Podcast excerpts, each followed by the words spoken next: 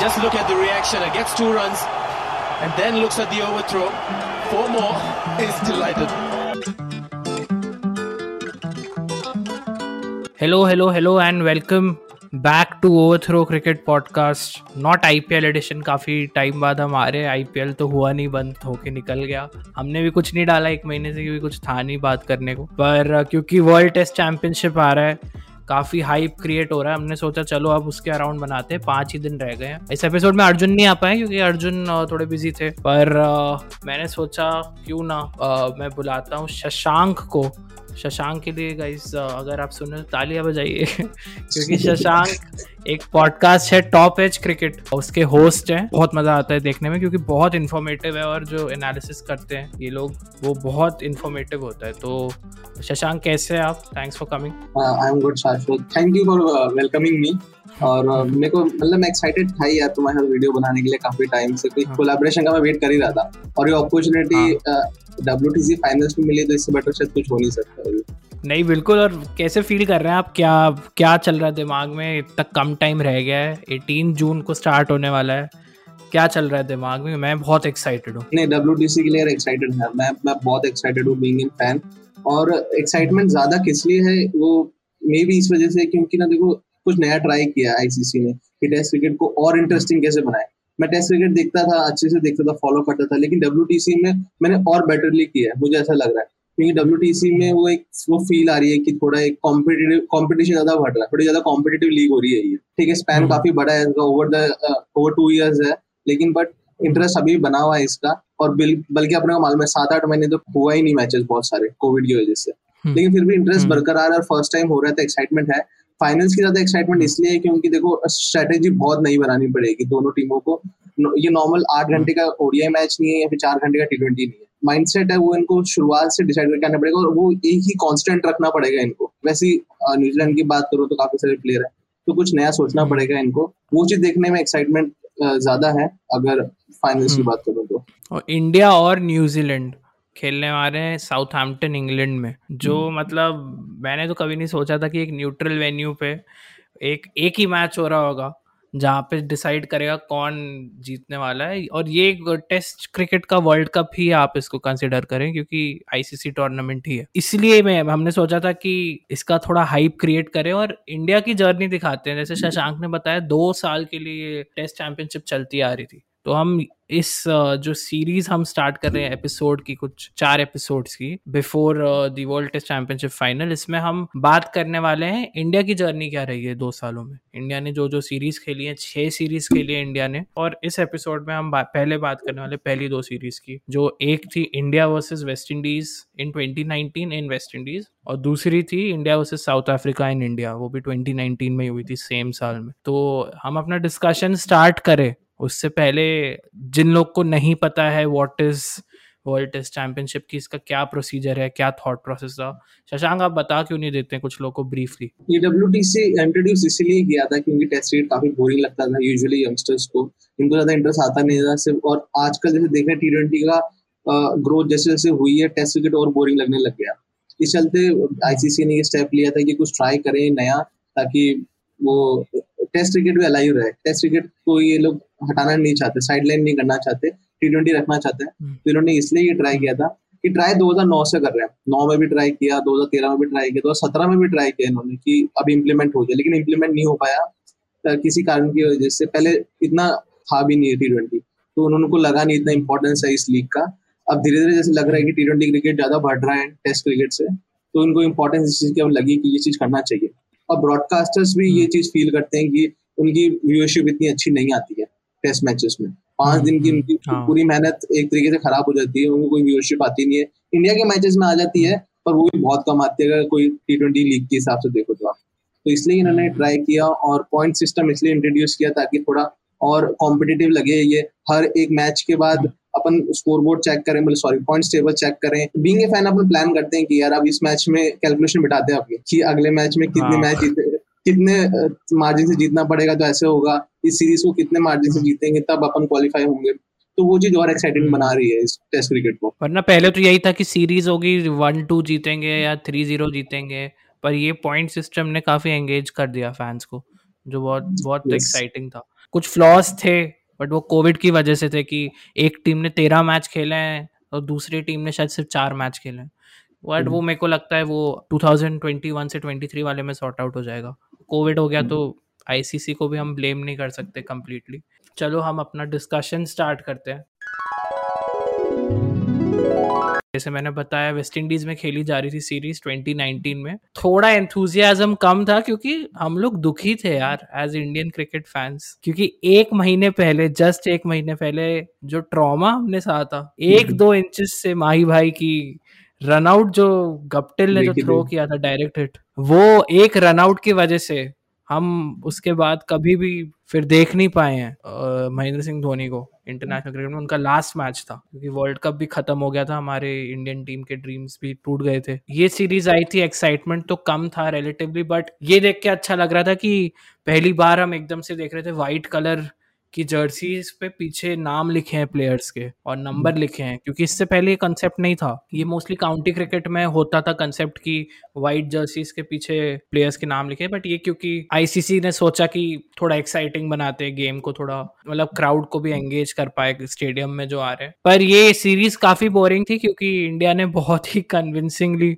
To zero से एकदम पछाड़ दिया था वेस्ट इंडीज को। जबकि वेस्ट इंडीज अपने घर पे खेल रही थी। टू ज़ीरो से इंडिया ने सीरीज़ जीती।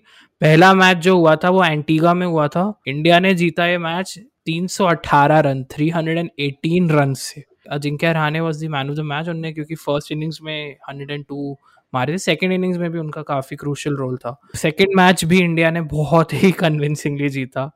India one by two hundred and fifty seven run at Kingston Jamaica में खेला जा रहा था ये मैच, जो नई चीज़ देखने को मिली थी। एक तो ये थी कि हनुमा विहारी का राइस देखने को मिला था हमको इस सीरीज़ से।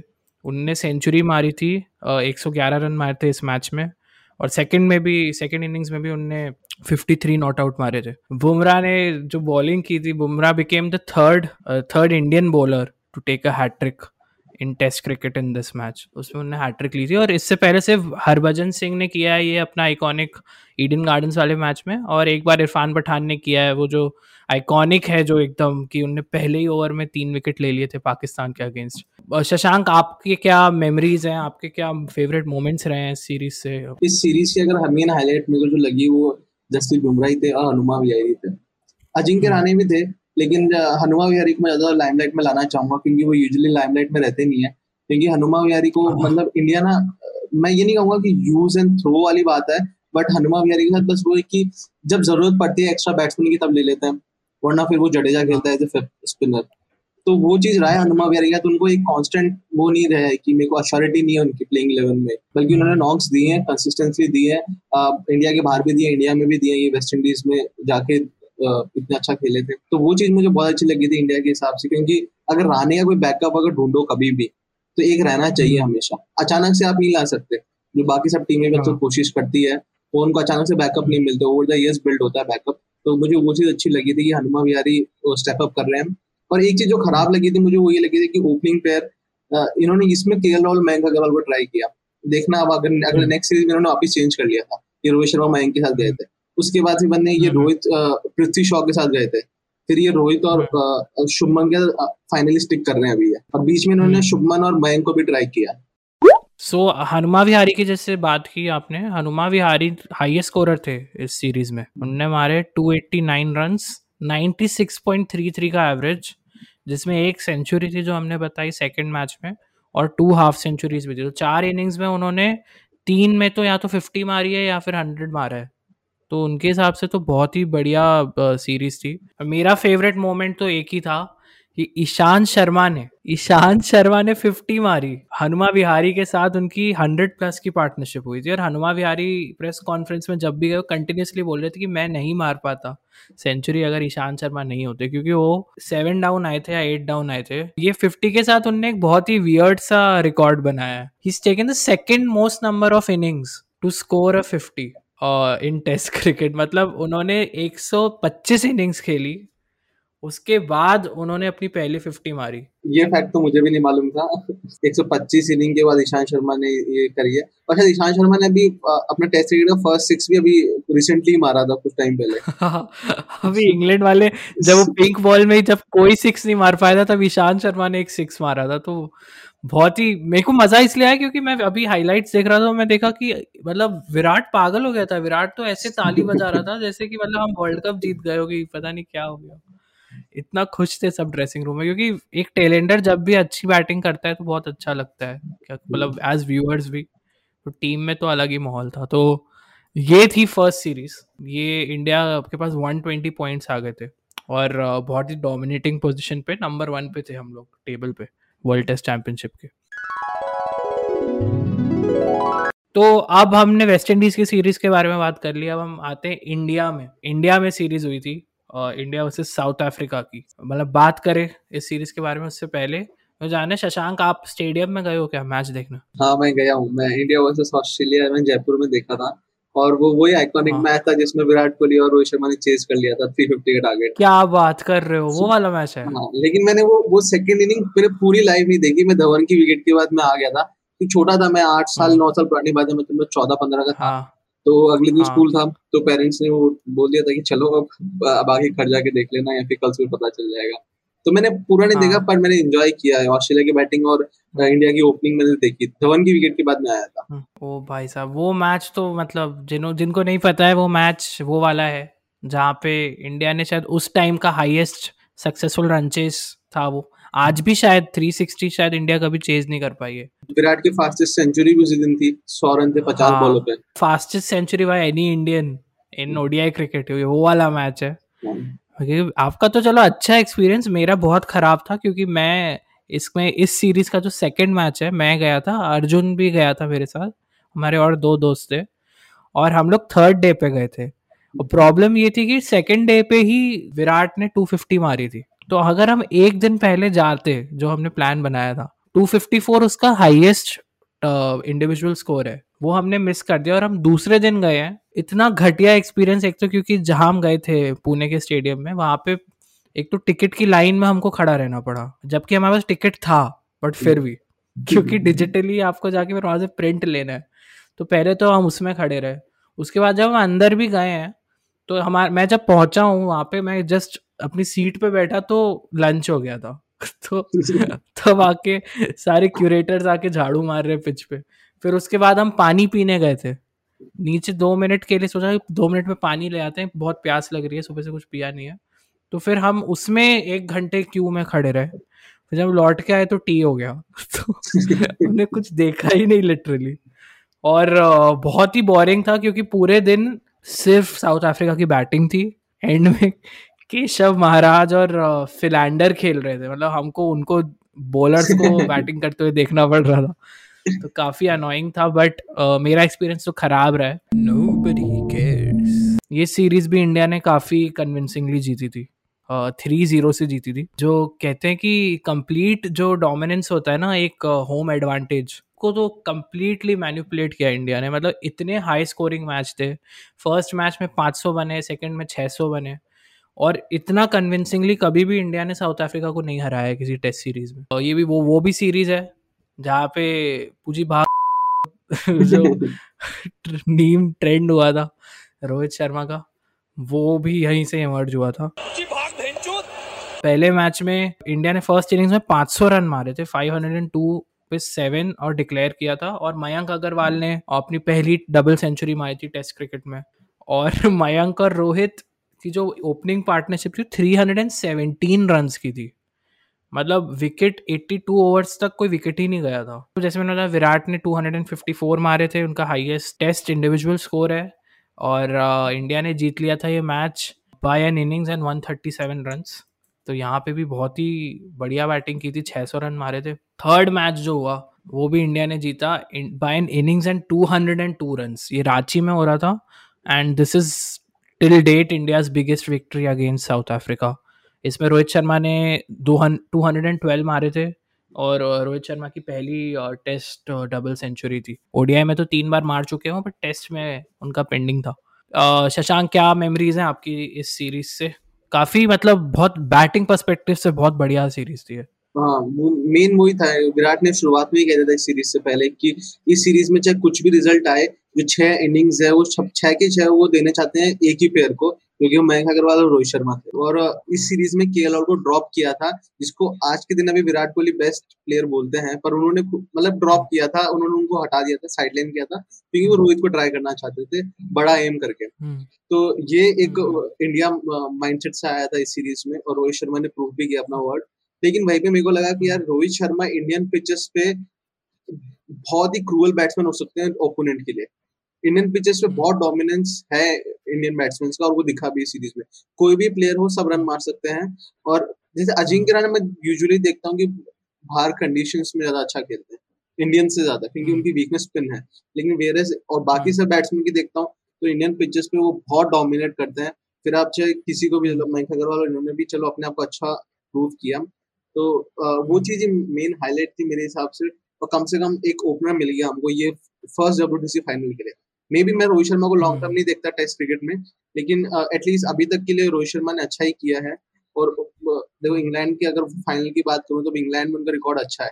अभी two thousand nineteen world cup की बात भी करूँ तो शायद इस चलते हम्म। वो इस डब्ल्यू फाइनल के लिए एक अच्छे ओपनर साबित हुए उस चलते। कि विराट का ये डिसीज़न मुझे उस चलते सही लगा थोड़ा कि at least first world cup W final के लिए एक अच्छी प्लानिंग करी शॉर्ट टर्म और लॉन्ग टर्म भी कह सकते हैं अपन। कि उन्होंने पहले ही देख लिया था कि फ़र्स्ट ईयर में उन्होंने सोच लिया था कि हम रोहित को ट्राई करना चाहते हैं। एक्सपीरियंस मिल जाएगा हमको और एक और बात थी कि पहली बार ऐसा था कि रोहित शर्मा टेस्ट क्रिकेट में ओपन कर रहे थे। अभी तक वो नंबर चार पाँच पे खेलते थे या छः पे खेलते थे। तो वो देख के कैसा लगा? क्योंकि पहले ही मैच में उन्होंने दोनों इनिंग्स में सेंचुरी मारी जो वाइजैक में खेला गया था। तो वो देख के कैसा लगा? जो बंदा टी सॉरी ओडीआईज में 200 मार सकता है वो यहाँ पे तो टेस्ट में 400 मार सकता है। हम क्या भी रहते मतलब बार बार हाँ। सुनने को मिला था कि ब्रेन लारा डर रहे हैं डर रहे हैं क्योंकि उनके चार सौ का रिकॉर्ड टूट जाए जब वो दो सौ पे पहुँचे थे। हाँ। लेकिन देखो केपेबल है रोहित शर्मा इस चीज़ की और मुझे वो चीज़ अच्छी भी लगी क्योंकि रोहित शर्मा एक एक्सपीरियंस ऐड करते हैं ओपनिंग में। अगर इंडिया की टेस्ट टीम देखो तो बॉलिंग में इनका एक्सपीरियंस है। इनके पास स्पिन डिपार्टमेंट में एक्सपीरियंस है इनके पास मिडिल ऑर्डर में विराट और रहाने का एक्सपीरियंस है। ओपनिंग में इन्हें कोई नहीं मिल रहा था। चेतेश्वर पुजारा वन डाउन आता ओपनिंग में ही दोनों यंगस्टर ट्राई कर रहे हैं। कभी मयंक केल और शुभमन कभी पृथ्वी। तो वो रोहित हम्म। की वजह से वो चीज़ भी थोड़ी एक स्टेबलाइज हो चुकी है टीम इंडिया की तो ऑल इन ऑल मेरे को तो ये हम्म। अच्छा ही मूव लगा था मेरा मेरा फेवरेट मतलब मोमेंट अगर मैं बोलूँ तो बहुत कम होता है ऐसा एक ऑपोजिशन टीम आती है जब इंडिया में और बैट्समैन टेस्ट में मतलब सेंचुरी मारे एक तो यही बहुत बड़ा अचीवमेंट होता है सब कॉन्टिनेंट में जो स्पिन फ्रेंडली कंडीशंस हैं, इतनी गर्मी में उनको आदत नहीं होती है खेलने की। और इस इस सीरीज़ में फ़र्स्ट मैच में वाइजैक में डीन एलगर जो साउथ अफ्रीका के ओपनर है, उन्होंने 160 रन मारे थे। Against the likes of Ishant Sharma Ashwin and Jadeja जो सबसे खतरनाक स्पिन ड्यो है पूरी दुनिया का करेंटली टेस्ट क्रिकेट में। उसके अगेंस्ट उस इंसान ने 160 रन मारे। और डिकॉक ने भी उस इनिंग्स में 110 जितने रन मारे थे। एक अच्छी हाईलाइट ये कि उसी इनिंग में अश्विन ने सात विकेट लिए थे और ये दोनों लेफ्टी थे। हाँ, पर ये दोनों ने अश्विन को बहुत अच्छे से टैकल किया और वो भी स्पिन कंडीशंस में। हम्म। तो वहाँ पे उनकी वो थोड़ी दिखाती है कि यार मेच्योरिटी है उस प्लेयर में टेस्ट क्रिकेट वाला टेम्परमेंट है इन दोनों प्लेयर्स में। और डिकॉक तो बल्कि नंबर छह हाँ। पे भी आए थे उस दिन छह पे या सात पे। नहीं वही और मतलब आप अगर Ashwin as a left hander अगर आप अश्विन को इतने अच्छे से खेल पा रहे हो आप 160 रन मार रहे हो तो डेफिनेटली आपने बहुत बड़ा अचीवमेंट एक मतलब प्राप्त किया है। और मेरे हिसाब से वो इनिंग्स मतलब मैंने पूरी नहीं देखी थी क्योंकि टेस्ट क्रिकेट में यूजुअली आप चले जाते हो, थोड़ा कॉलेज वॉलेज में होते हो उस टाइम पे, कि दिन में हो रहा होता है। बट मैंने जब हाईलाइट्स देखी तो मैंने रियलाइज़ किया था कि बंदा पूरे दिन टिका था मतलब तो बहुत बहुत बड़ी बात थी वो। तो इसलिए मेरे को वो याद है कि बहुत रेयरली होता है कि एक फॉरेन विजिटिंग प्लेयर इतना अच्छी बैटिंग करे। तो ये मेरे हिसाब से था इस सीरीज़ का फेवरेट मोमेंट ये एपिसोड यहाँ ख़त्म हो रहा है, लेकिन इंडिया की वर्ल्ड टेस्ट चैंपियनशिप के फाइनल की जर्नी ख़त्म नहीं हुई है। क्योंकि अगले एपिसोड में हम बात करने वाले हैं जब इंडिया और न्यूजीलैंड जो डब्ल्यू के दो फाइनलिस्ट हैं, वो जब मिले थे, तब क्या हुआ था 2020 में? तो आप सुनते रहिए ओवर थ्रो क्रिकेट पॉडकास्ट हमको फॉलो कीजिए on Instagram at Overthrow underscore cricket and you can also subscribe to our channel on YouTube और साथ ही टॉपिच क्रिकेट को फॉलो कीजिए guys on YouTube and Instagram बहुत ही बढ़िया पेज है। ठीक है गाइज़ सेफ़ रहो। बाहर निकल लो थोड़ा बट सेफ़ रहो, है ना? और वैक्सीन लगा लेना याद से प्लीज़ दोनों dose take care bye bye see you next time